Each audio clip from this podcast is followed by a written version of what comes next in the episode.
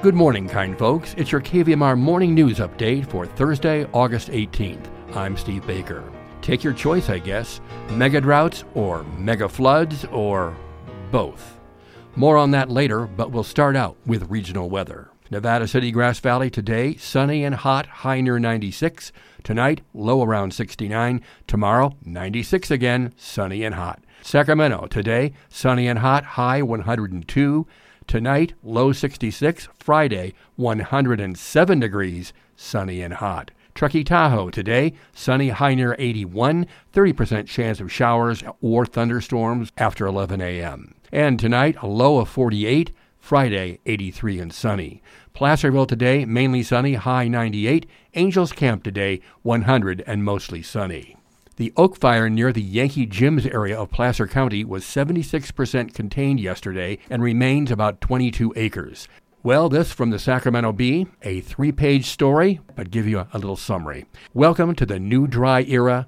Forget drought. This is a mega drought.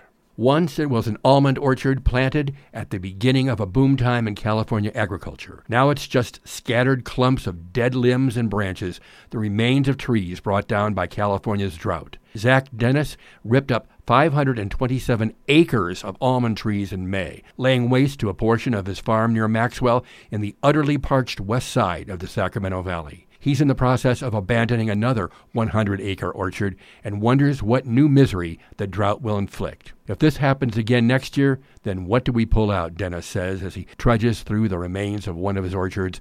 The hits just keep coming. The drought is just three years old by official reckoning, but the reality is likely worse. Scientists believe California is suffering through a mega drought of a decade or longer, an extended crisis interrupted by the occasional rainy winter that ranks with the worst dry spells of the past 1,200 years. It's anyone's guess when it will end.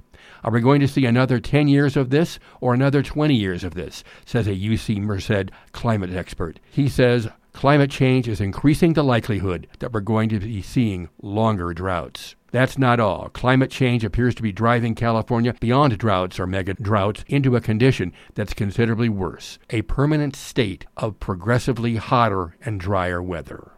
Meanwhile, the National Center for Atmospheric Research has published this report Although California is currently contending with historic drought, a new study indicates that climate change is sharply increasing the risk of a catastrophic mega flood that could submerge large swaths of the state and displace millions of residents. The study by scientists at the National Center for Atmospheric Research finds the likelihood of such a calamitous flood has already doubled because of climate change. If society were to follow a worst case climate scenario of emitting greenhouse gases at a high rate, the state by later this century could expect to experience a catastrophic megaflood about every 30 to 35 years instead of just once in two centuries.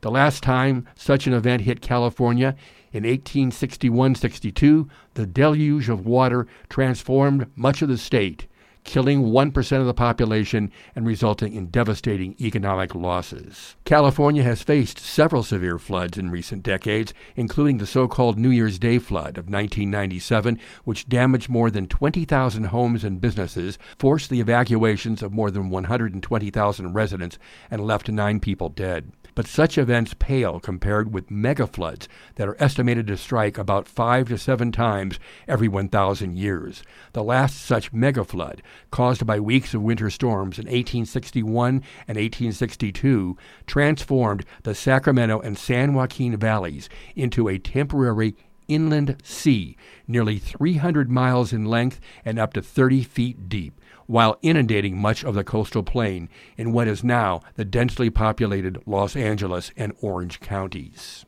If such an event were to occur now, it would displace millions of people, shut down critical transportation corridors, and ultimately lead to nearly $1 trillion in economic losses, according to estimates by the U.S. Geological Survey. That ought to put a smile on your face. Not. This from the Sierra Sun. The search for missing teenager Kiely Rodni is nearing the two week point. We are still looking for any clues, videos, tips, any information to help us put pieces together and help us to direct where we're going and how we're going to continue to do a search. That's what Nevada County Sheriff's Office Captain Sam Brown is saying.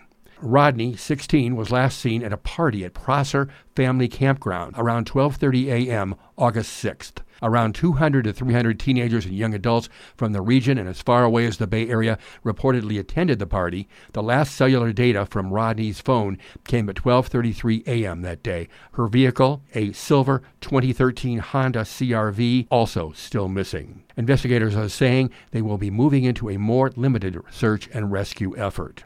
In the rest of the news, about 21,000 fish at an aquatic research center at UC Davis died from chlorine exposure in what the university has described as a catastrophic failure. And data shows that schools in the Bay Area are still dealing with the ongoing fallout from the pandemic, including teacher shortages, absenteeism, and low reading scores. That also from the Chronicle. And monkey business? The San Luis Obispo County Sheriff's Office believes a little capuchin monkey called 911 from a zoo. That's according to the Associated Press. And birthdays today include actor Robert Redford, who is now 86 years old, actor comedian Martin Mull is 79, comedian Elayne Boosler turned 70, actor Malcolm Jamal Warner 52, and comedian Andy Samberg of Brooklyn 99, formerly on Saturday Night Live, and husband of Nevada County musician Joanna Newsom. Andy's 44 today. And now it's time for more of your Thursday morning show and which obscure album cut will your host, Buzz Barnett, play today?